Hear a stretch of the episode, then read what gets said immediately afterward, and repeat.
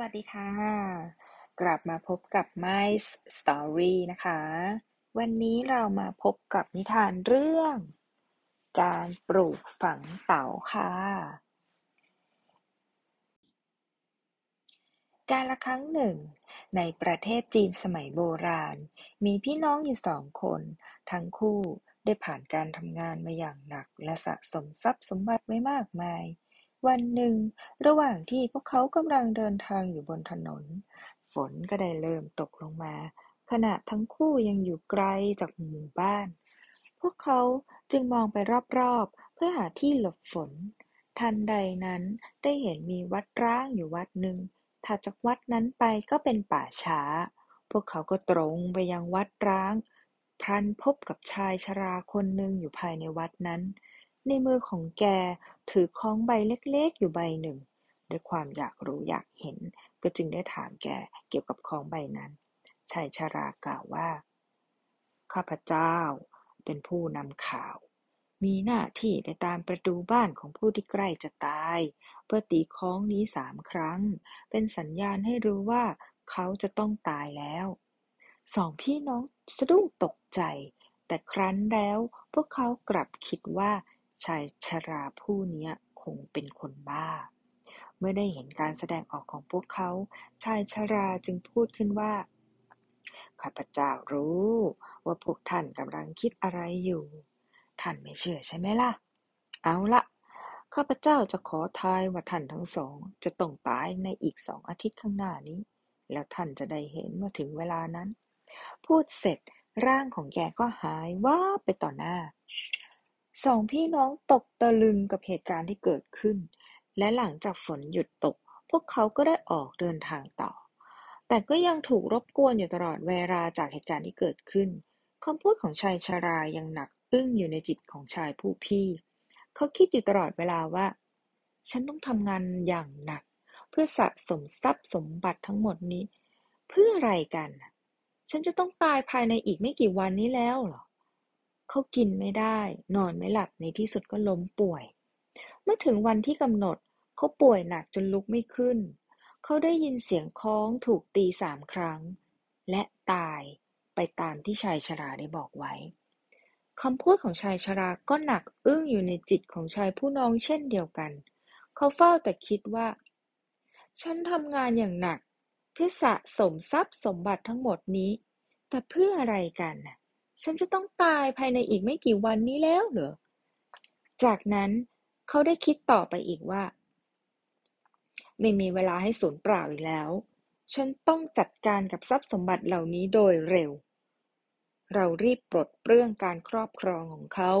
โดยตระเวนไปในหมู่บ้าน เพื่อบริจาคเงินสำหรับกิจการที่มีคุณค่าและเพื่องานส่วนรวมของหมู่บ้าน ชาวบ้านประหลาดใจในความมีใจกว้างของเขา และรู้สึกขอบคุณเป็นอย่างยิ่ง พวกเขาได้ร่วมกันจัดงานเฉลิมฉลองเพื่อเป็นการให้เกียรติ โดยไปรวมตัวกันที่หน้าบ้าน และจัดงานเลี้ยงใหญ่ นักดนตรีก็บรรเลงดนตรีไป ชาวบ้านก็พากันเต้นรำดื่มอวยพรให้กับมีความมีเมตตาของเขา ทุกคนอยู่ในช่วงเวลาแห่งความสนุกสนาน ชายชราได้ปรากฏตัวขึ้นพร้อมกับของ แกพบว่าที่นั่นเต็มไปด้วยฝูงชนและเสียงอึกกระทึก แต่แกก็มีหน้าที่ต้องทำ ดังนั้นจึงเดินเข้าไปให้ใกล้บ้านที่สุดเท่าที่จะทำได้ แล้วก็ตีคล้องขึ้นสามครั้ง ไม่มีใครได้ยินเสียงคล้องนั้น ชาวบ้านคิดว่า แกเป็นหนึ่งในนักดนตรี ชายผู้น้องก็มัวแต่วุ่นอยู่กับการพูดคุยกับชาวบ้าน รับการขอบคุณ แล้วก็สัมผัสมือกับพวกเขาโดยไม่รู้ว่า ชายชราก็อยู่ในที่นั้นด้วย ชายชราได้พยายามแล้วพยายามอีก แต่ก็ไม่ได้ผล ในที่สุดแกก็ท้อแท้ใจและจากไป ในอาทิตย์ต่อมา ชายผู้น้องก็ยิ่งยุ่งกว่าเดิม ชาวบ้านได้เห็นเขาเป็นผู้นำหมู่บ้านไปเสียแล้ว ต้องการให้มาทำงานร่วมกับพวกเขาในหมู่บ้านหลาย ๆ โครงการบางก็ต้องการความคิดเห็นของเขาในเรื่องธรรมดาทั่ว ๆ ไป ในระหว่างการนัดหมาย ชายผู้น้องก็นึกประหลาบใจ ทำไมชายชราไม่ยอมปรากฏตัวที่บ้านฉันล่ะ เออ แต่ช่างเถอะ ไม่มีเวลามาสนใจเรื่องพันนี้อย่างนี้หรอก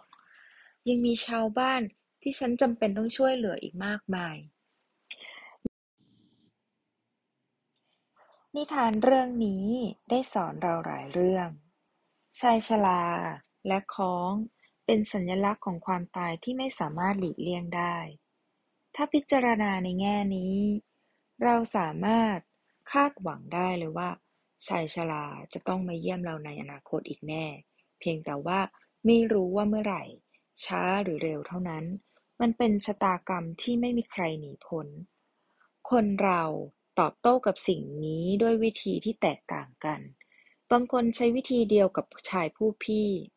คือยอมซีโรราบต่อความตาย เช่นนี้เป็นความกดดันเรา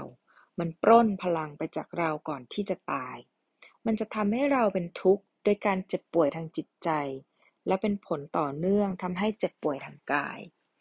ความเจ็บป่วยทางใจที่ปรากฏได้แก่ ความเบื่อหน่าย ไม่มีชีวิตชีวา ไม่อยากทำอะไรทั้งสิ้น อะไรเป็นจุดสำคัญ กังวลใจไปทำไม อีกวิธีหนึ่งในการโต้ตอบกับมันก็คือทำเหมือนกับชายผู้น้อง เขายอมรับ ความหลีกเลี่ยงไม่ได้ของชะตากรรมเช่นเดียวกัน แต่เขาอะได้ตัดสินใจที่จะทำอะไรบางอย่างเกี่ยวกับมัน โดยถือหลักที่ว่า ชีวิตมีอยู่อย่างจำกัด เป็นแรงผลักดันให้ใช้ชีวิตอย่างเต็มที่มากกว่าจะยอมรับความพ่ายแพ้ จงสังเกตดูว่ามีเพียงความคิดเดียวเท่านั้น แต่แยกออกเป็นสอง เป็นการแสดงให้เห็นว่า ในทันทีที่ชัดเจน ในบัดดลที่ตระหนักรู้อย่างฉับพลัน สามารถเป็นทุกสิ่งทุกอย่างที่ทำให้เปลี่ยนแปลงการดำเนินชีวิตของเราได้ตลอดไป นี่คือธรรมชาติของการรู้แจ้ง ซึ่งปกติแล้ว ดูประหนึ่งว่าอยู่ห่างไกลเกินเอื้อมถึง แต่ขณะเดียวกันก็อยู่ห่างแค่หนึ่งการเต้นของหัวใจ ทรัพย์สมบัติของสองพี่น้องหมายถึง สรรพสิ่งทั้งปวงที่เราได้สะสมมาตลอดชีวิต ไม่ใช่เฉพาะแต่การครอบครองทางวัตถุเท่านั้น ยังรวมถึงภาระทางจิตใจที่เราแบกรับเอาไว้อีกด้วย ทรัพย์สมบัติเป็นภาวะยุ่งเหยิงจริง ๆ ทั้งในภาวะแวดล้อมและในจิตใจของเรา เปรียบเช่นหนังสือพิมพ์เก่าๆที่เราไม่สามารถโยนทิ้ง ทั้งๆทที่เราไม่เคยนำมาอ่านอีกเลย และยังรวมตลอดทั้งความรู้สึกไม่พอใจต่อบางคนตั้งแต่ครั้งในอดีตและต่อๆไป การกระทำของชายผู้น้องเป็นการปลดเปลื้องทรัพย์สมบัติของเขา ด้วยการบริจาคให้ผู้อื่น ด้วยการให้เงินสนับสนุนเพื่อเป็นประโยชน์แก่คนทั่วไป เช่นนี้เป็นสัญลักษณ์ของการปลูกฝังเต๋าเมื่อเราปลูกฝังเต๋า เราจะให้โดยไม่มีเงื่อนไขดำเนินชีวิตเรียบง่าย และเพ่งความคิดไปที่คนอื่นๆ แทนที่จะเป็นตัวเอง ยิ่งทำเช่นนี้ได้มากเท่าไร เราก็จะยิ่งมีพลังทางจิตใจมากขึ้นเท่านั้น และยิ่งทำให้มีความปิติยินดีกับประสบการณ์ในชีวิต นี่คือคำสอนที่คัมภีร์เต๋าเต็กเกงกล่าวไว้ในบทที่ 81 ความว่า ปราดย่อมไม่สะสมเพิ่มพูนเพื่อตัวเอง ชีวิตของท่านมีอยู่เพื่อคนอื่น แต่ท่านกลับยิ่งร่ำรวยขึ้น ท่านให้บริจาคแก่ผู้อื่น แต่ท่านยิ่งมีขึ้นทับทวี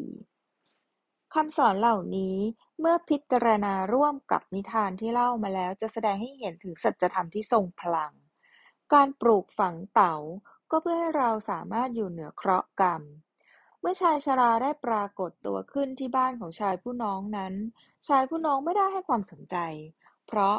เขากำลังเพ่งความสนใจทั้งหมดอยู่ที่แขกของเขา และเขาก็ได้ดำเนินการอย่างเต็มที่ เพื่อที่จะนำชีวิตสู่จุดสูงสุด ดังนั้นชายชราจึงไม่มีอำนาจเหนือเขาสำหรับตัวเราก็เช่นกัน การปลูกฝังเต๋า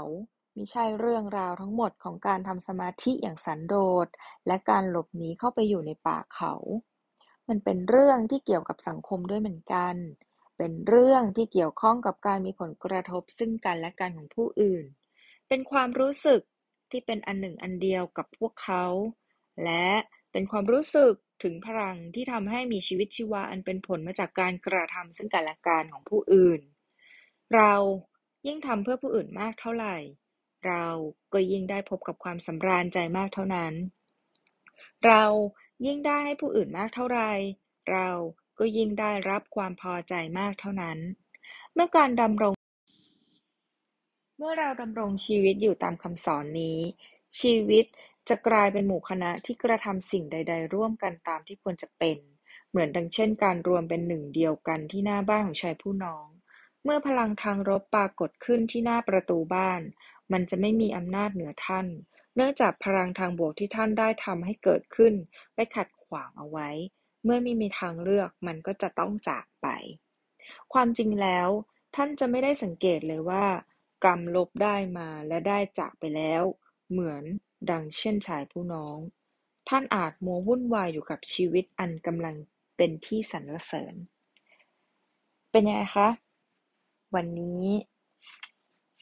การปลูกฝังเต๋า เป็นนิทานที่เล่าให้ฟังสนุกสนุกอีกเรื่องหนึ่ง แต่ว่ามีความหมายที่ชัดเจน ขอให้ใช้ชีวิตอย่างมีความสุขกันนะคะ มีพลังบวกกันเยอะๆ แล้วก็กลับมาพบกับ My Story ครั้งถัดไปนะคะ